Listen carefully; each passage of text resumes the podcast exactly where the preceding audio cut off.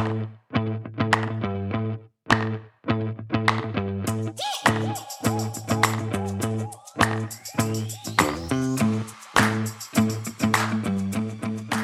to another episode in the Destination Rural podcast series. I'm Peter Rutherford. I'm the CEO of the Rural Doctors Association of Australia. And in this episode, I'll be talking to the RDAA 2020 Rural Doctor of the Year, Dr. Gerry Considine, who is based in Clare, South Australia.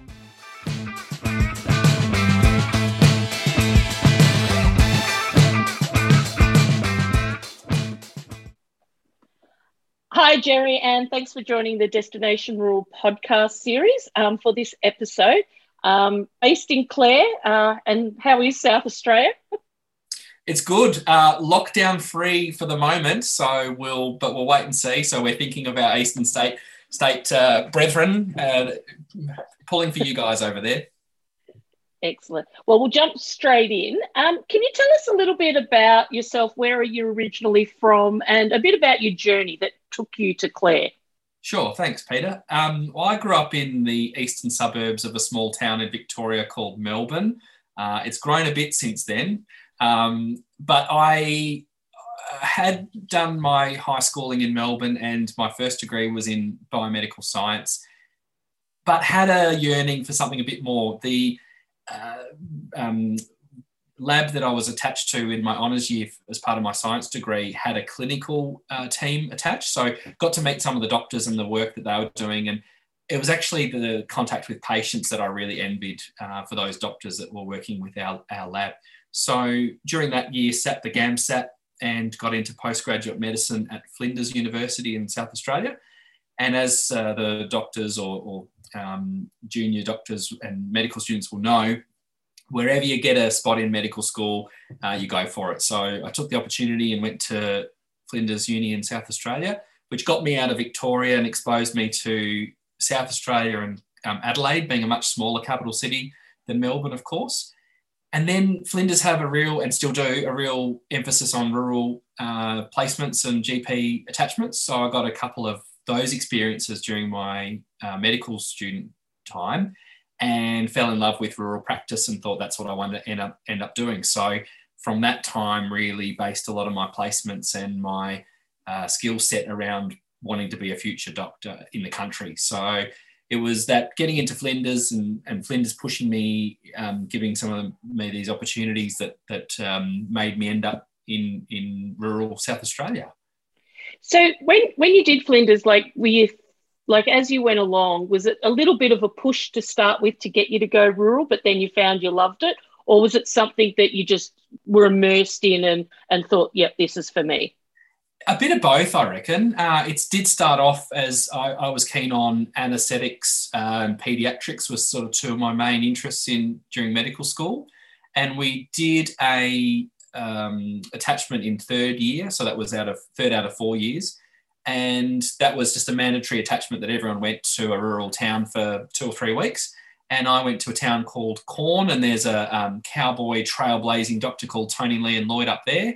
And as it turned out, the week I was up there was um, the week of a big town hall uh, pitchforks and fire meeting where they were arguing against the state government, uh, essentially wanting to close about 80% of the country hospitals around the state. So I was there during this real politically charged time and saw uh, Tony as the doctor in this town as being super passionate about his work and the community being passionate about healthcare in, in rural areas.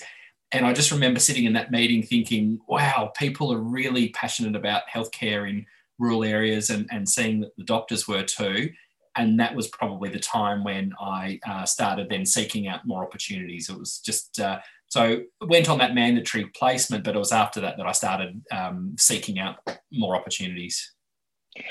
So you mentioned Tony. How important is it to have those rural mentors as a medical student, junior doctor, just to sort of? I mean, you're so exposed to you know subspecialties in the big hospitals and things like that. So how important is it to sort of develop those connections and identify maybe a couple of rural mentors to take you through? Yeah, for me, it was very important. It might not be for everyone. There might be some students that really know that that's their pathway and they're going to make it um, as a rural doctor no matter what. But for someone like me who was from the city originally, um, I hadn't really lived in a country area, having a mentor and someone that I could then connect to and be in touch with was extremely important. And you're absolutely right that we get exposed to those subspecialty teachers at the hospitals where we end up um, doing a lot of our medical student work. So they're sort of natural mentors that are already there having either a, a, set mentor that we're placed with in the regional areas or if we're um, connected with one during our time, um, yeah, super important. So I'm glad to see some of those programs happening uh, around the country to, to help with that. Okay. In, so in your everyday work, um, or just even in your professional career in Clare, how do you create sort of a bit of variety? So it's not you know the same thing day in day out. Like and that a lot of people talk about that rural medicine itself has a huge amount of variety but how do you personally do that within the clinical practice but also within your broader sort of medical work that you do yeah, it's a really good question. And people do often assume that your work in rural areas, it's already going to be quite varied.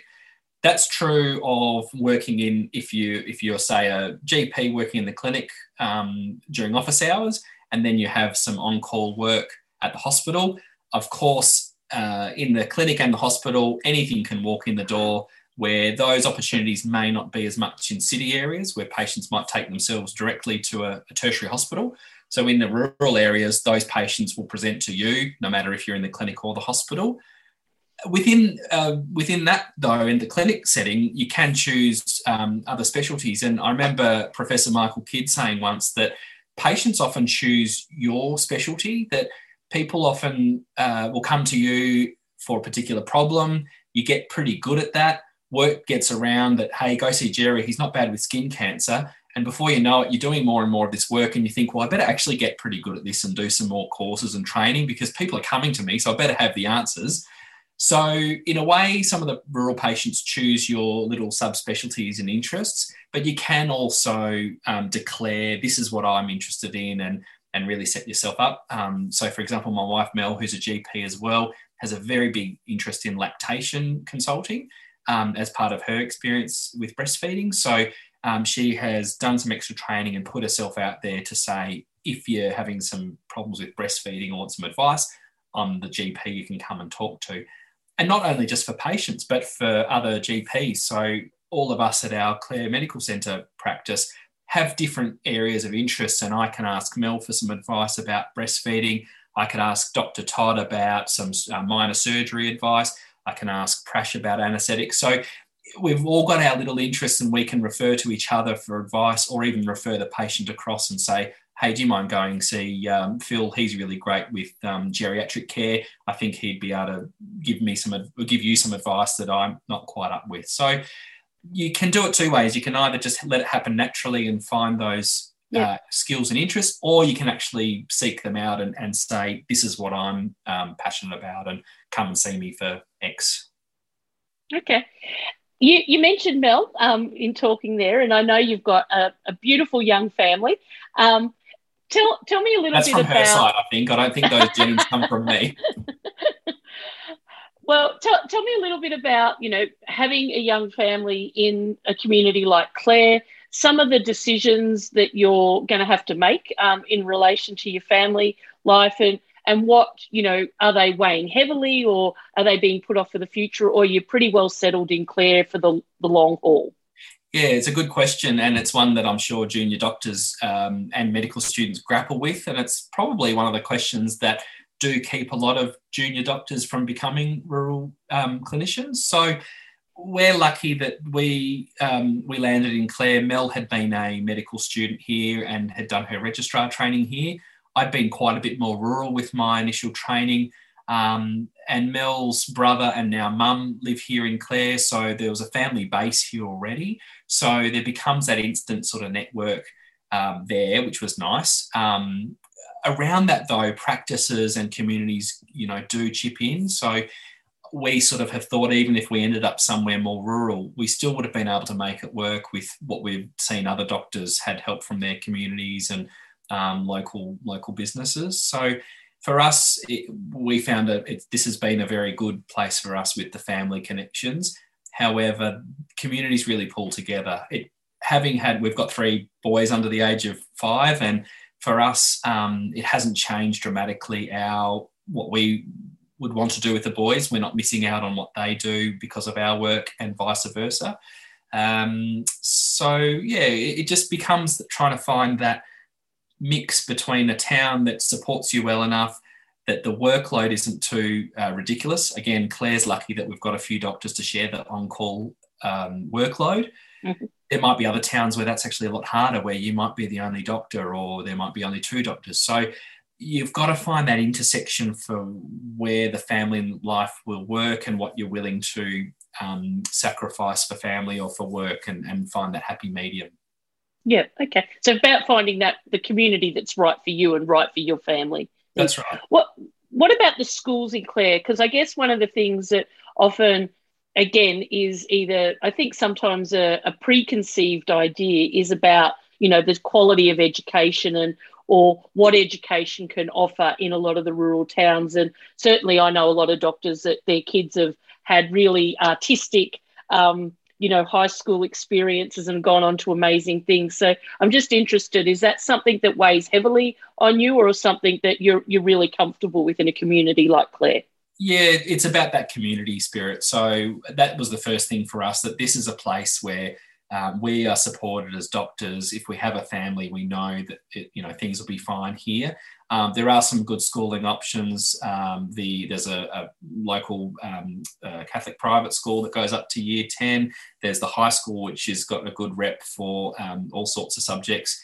I've said to Mel, uh, if, if our kids are anything like me, they may need to um, look at some private schooling or, or um, something a bit more um, of a push. If they're like Mel and her brother, who both went to um, a high school in, in a small country town in South Australia, uh, our kids will be fine here because both Mel and her brother being a, a, doctor and a dentist respectively and very cluey and switched on. So if they're anything like Mel and Ben, they'll be fine locally. If they're like me, we may need to send them somewhere else, but we'll just have to see how they go. A decision for another day. And that's kind of it. You know, we, we're here and if we work here for 10, 15 years and then we're thinking about moving, that's okay too. We might not have to, but I think that idea of the rural doctor having to stay in a town for 30 or 40 years is gone. For some people, it might work, but for a lot of people, they might want to put in their 5, 10, even 15 years at a place and then move on. And if we have a rotating um, uh, cohort of doctors wanting to do that, that will actually be good for our, our towns as well. So I think find the town and the work balance uh, that, that fits you and then the other things like schooling and other things can sort of fit around it and you can make that work yeah. You, you talked about balance so what do you do in clare um, like or or just generally not necessarily in clare but just generally for social life and um, you know taking time out away from medicine yeah, we're really lucky in Clare That's quite a vibrant community. It's uh, well known as a wine growing district, and not so much that there's adequate supply of said wine, but it's an area where there are, I think you said before, some artistic people and, and um, entrepreneurial um, feeling around the place. So there are little cafes that pop up, there's restaurants that come. Uh, people are doing things here. So it's actually quite an easy place to uh, for that.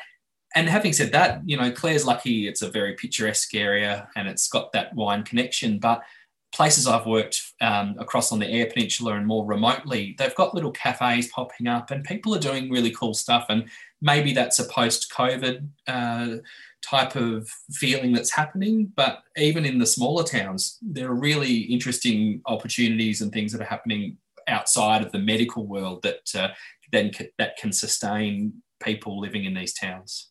I can't believe you didn't mention you're flying, you're singing. yes, yeah, well, I, uh, that's I guess another thing that um, people that uh, and I know a couple of doctors that uh, have got their pilot's license and fly around. I'm not doing as much flying these days with the kids under five, but it's something that does reduce the humdrum of traveling for six hours in your car. It might only take an hour in the plane. Uh, it's certainly not any more cheap, but it's fun. Uh, so that's something that um, can interest people as well. Uh, both Mel and myself are very happy um, musicians and we like to play a bit of music and, and have our boys interested in that. So um, when I can get the ukulele out, uh, I'll do that. So not today. It's right here. No, not today. it usually sits here in the office with me. That wasn't pre-planned. Pre-planned. Uh, um, you also mentioned before in um, when you were talking about the practice and you know the environment you work. You talked about that Clare actually has quite a few doctors, and I think that's one, again one of the things that a lot of people worry about is that rural may mean that you're really isolated. But um, you're a principal in the practice, is that correct? That's right. So it's one of the things that I do think, though, that um, younger doctors grapple with in going rural. You know, what I, I, guess you know, if you've got any words of advice, is it something that they should worry about, like, or is practice ownership something, or you know, buying into a practice as a principle something that also adds value to your work, or you know, gives you another sort of element to think about. But it's it's just something that's come up a lot more recently, I think, with junior doctors that they don't necessarily want to go out and buy into a practice. So, keen to get your perspective on the benefits, but also maybe things to watch out for.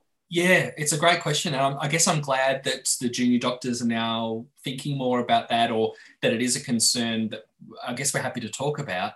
It's a very different model to working in the hospital and, and having your shift work and getting your salary. Um, there's a lot more effort that goes into owning a practice and a lot more decision making uh, that happens as well. A lot of the bigger practices like ours, we have uh, an office manager and, and um, finance and business people working that we've employed as well. So they can often do a lot of the um, businessy type work that, that we're not, one, not good at, and two, don't really enjoy as much. However, with the extra decision making, it means that you have um, you feel that bit of ownership, and and it is it is nice to to help direct a practice in a certain way. So when COVID uh, struck in in March last year for a lot of the practices, we got together as a group and could make some really good decisions and be quite nimble about that. Whereas at the hospital, at our you know state government run hospital, things were a bit slower and, and took a long time to, to get on board. So um, with the extra um, responsibility and decision making comes with it opportunity, and it's I find it quite fun. I actually look forward to our practice partners meetings where we we sit around a table and have not only just a business chat about where we're going, but um, a collegial chat about how we are going as people and doctors, and we get along really well and we're friends. So it's um, I've enjoyed it a lot, and I wouldn't. I guess I didn't really understand even in the community, the perception of what a, a partner or principal uh, was in the town. When I signed on and became one of the principals, people really took notice. And I think that was a sign of I'm here for the long run and I'm passionate about this, this centre and I want to improve it. So I was interested to see patients really saying, Oh, you're a principal now. Fantastic, great. You know, I, I didn't think they would have any concept of what that was or would, would care, but they actually do. Um, perhaps that's something in retrospect that Clare Medical Centre has fostered, and so people understand what that means because the doctors previously have worked on that. Um, and yeah, it's I've, I've really enjoyed it, and uh, I wouldn't think twice again about signing up as a as a partner principal. Okay. So, how many doctors do work in your practice? Yeah, we've got there's at least 12 uh, at various stages of part time. So at any one time, there's sort of seven to eight full time equivalents in the practice. We not only have Clare Medical Centre, which services our town proper, but uh, we have an outreach clinic out to Burra and also to Snowtown. And we do some uh, uh, anaesthetic work in some of the regional towns for their for their theatres, uh, and also some outreach skin cancer work. So at any one time in the Clare practice, there might be five or six doctors, and then the others are scattered around the place. So it's a it's a pretty vibrant place, and we're lucky that we have got the doctors that we do. Uh, having said that, it's a town that's busy enough to need that. So I know there are other towns that are a lot smaller that might only need you know one or two, three doctors. So we're lucky that that we've got a critical mass of docs that the on-call workload isn't too much. Okay how how much training like what's the how much training do you do in the practice do you have medical students do you have junior doctors registrars and how important is it to have that sort of training environment in a practice? Yeah, really important. So we have uh, two out of those three. We have uh, registrars through our training provider. Uh, we usually have one or two uh, at least every year. And medical students, we have three to four medical students through the Adelaide Uni, their fifth year. So then their uh, penultimate year that they come up uh, for the full year um, with our practice. And they rotate out to some of the other towns for their paediatric and obstetric experience. Um, even though we do have deliveries in Clare, they need to get their numbers up uh, to go to a different place.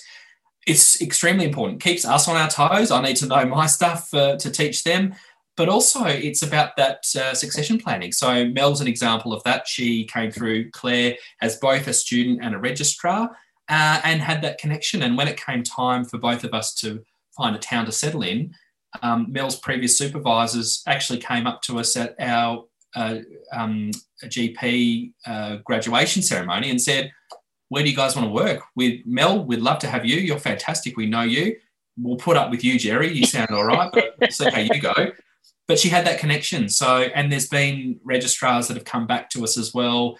Um, our practice has actually recently bought a small practice in Adelaide, and that's also another place where registrars who like our style and like what we do there's another place they can work in Adelaide that has that those same values. So that that connection and knowing, and this comes down to those mentors that you mentioned before, um, so important. So if there are practices out there that don't have students or don't have registrars and are looking to, I definitely would would go for it. It's just it's a no brainer. All right. What's the best advice you've ever been given? Um, it, whether it's in relation to marriage medicine or what was that? Get married? No, no. Like, was uh, advice related to marriage? No, no, no. Just just life in general, but make it's something that may have stuck with you and certainly makes maybe your life as a rural doctor a little bit easier. Oh, you put me on the spot. I was going to say if it was advice about marriage, that's yes, say yes, dear, yes, dear. Um, that's kept me out of trouble. Well, uh, happy wife, happy life. That's right. That's right. Uh, in medicine, oh, I'll have to think about that. I think my grandfather, he was an ear, nose, and throat doctor in Melbourne many years ago, so from a very, very different gen- generation. Um, but he he said in medicine, you know, if you if you're true to yourself, that's you know, I think he, he was a big fan of Hamlet. So above all things, to thine own self be true. So he said, if you know you're doing the right thing, you know that that will sustain you. So there might be patients that think oh you should have given me that antibiotic or you didn't do the right thing there. But if you know in your heart of hearts you're doing things for the right reasons you're helping patients you're trying to make your community healthy um, that'll sustain you. So i think if i ever and we do doubt ourselves a lot. Uh, Mel and I have talked about we often suffer from imposter syndrome, even you know, 10 years after fellowship that we still think, oh, do I, do I, do I really know this well enough? But to back yourself and to know that you're trying to do the best thing you can, um, that that'll sustain you and, and, should alleviate any worries of if you're not quite um, sure of yourself or you know that if you're worried about things. So to that's, own that's some, that's some pretty good advice. Yeah, thanks. well, thanks, we're going to finish on a quick fire round, so I'm just going to blurt things out. Sure. And Do I just put say my hand the, on the buzzer? Yeah, no, you don't have to buzz, but just say the first thing that pops into your mind. Okay. Okay, so guilty pleasure. Chocolate. Okay. Favorite holiday destination. Merimbula. Okay. Crows, Port, or other uh, Collingwood. Collingwood oh, Magpies. No. Okay, yeah, I got all right my teeth. Now. Got We're all my teeth. Now. No tattoos, all my teeth. Okay, best thing about rural medicine. Patience. The worst thing about rural medicine. Patience. No, um, probably on call. The that am I going to get called tonight? That the phone sitting there is it going to ring? That that does weigh you down a bit. Okay. Recommended Clare wine. Oh, I would recommend um, Sussex Squire as a local local vineyard. Very nice. Okay.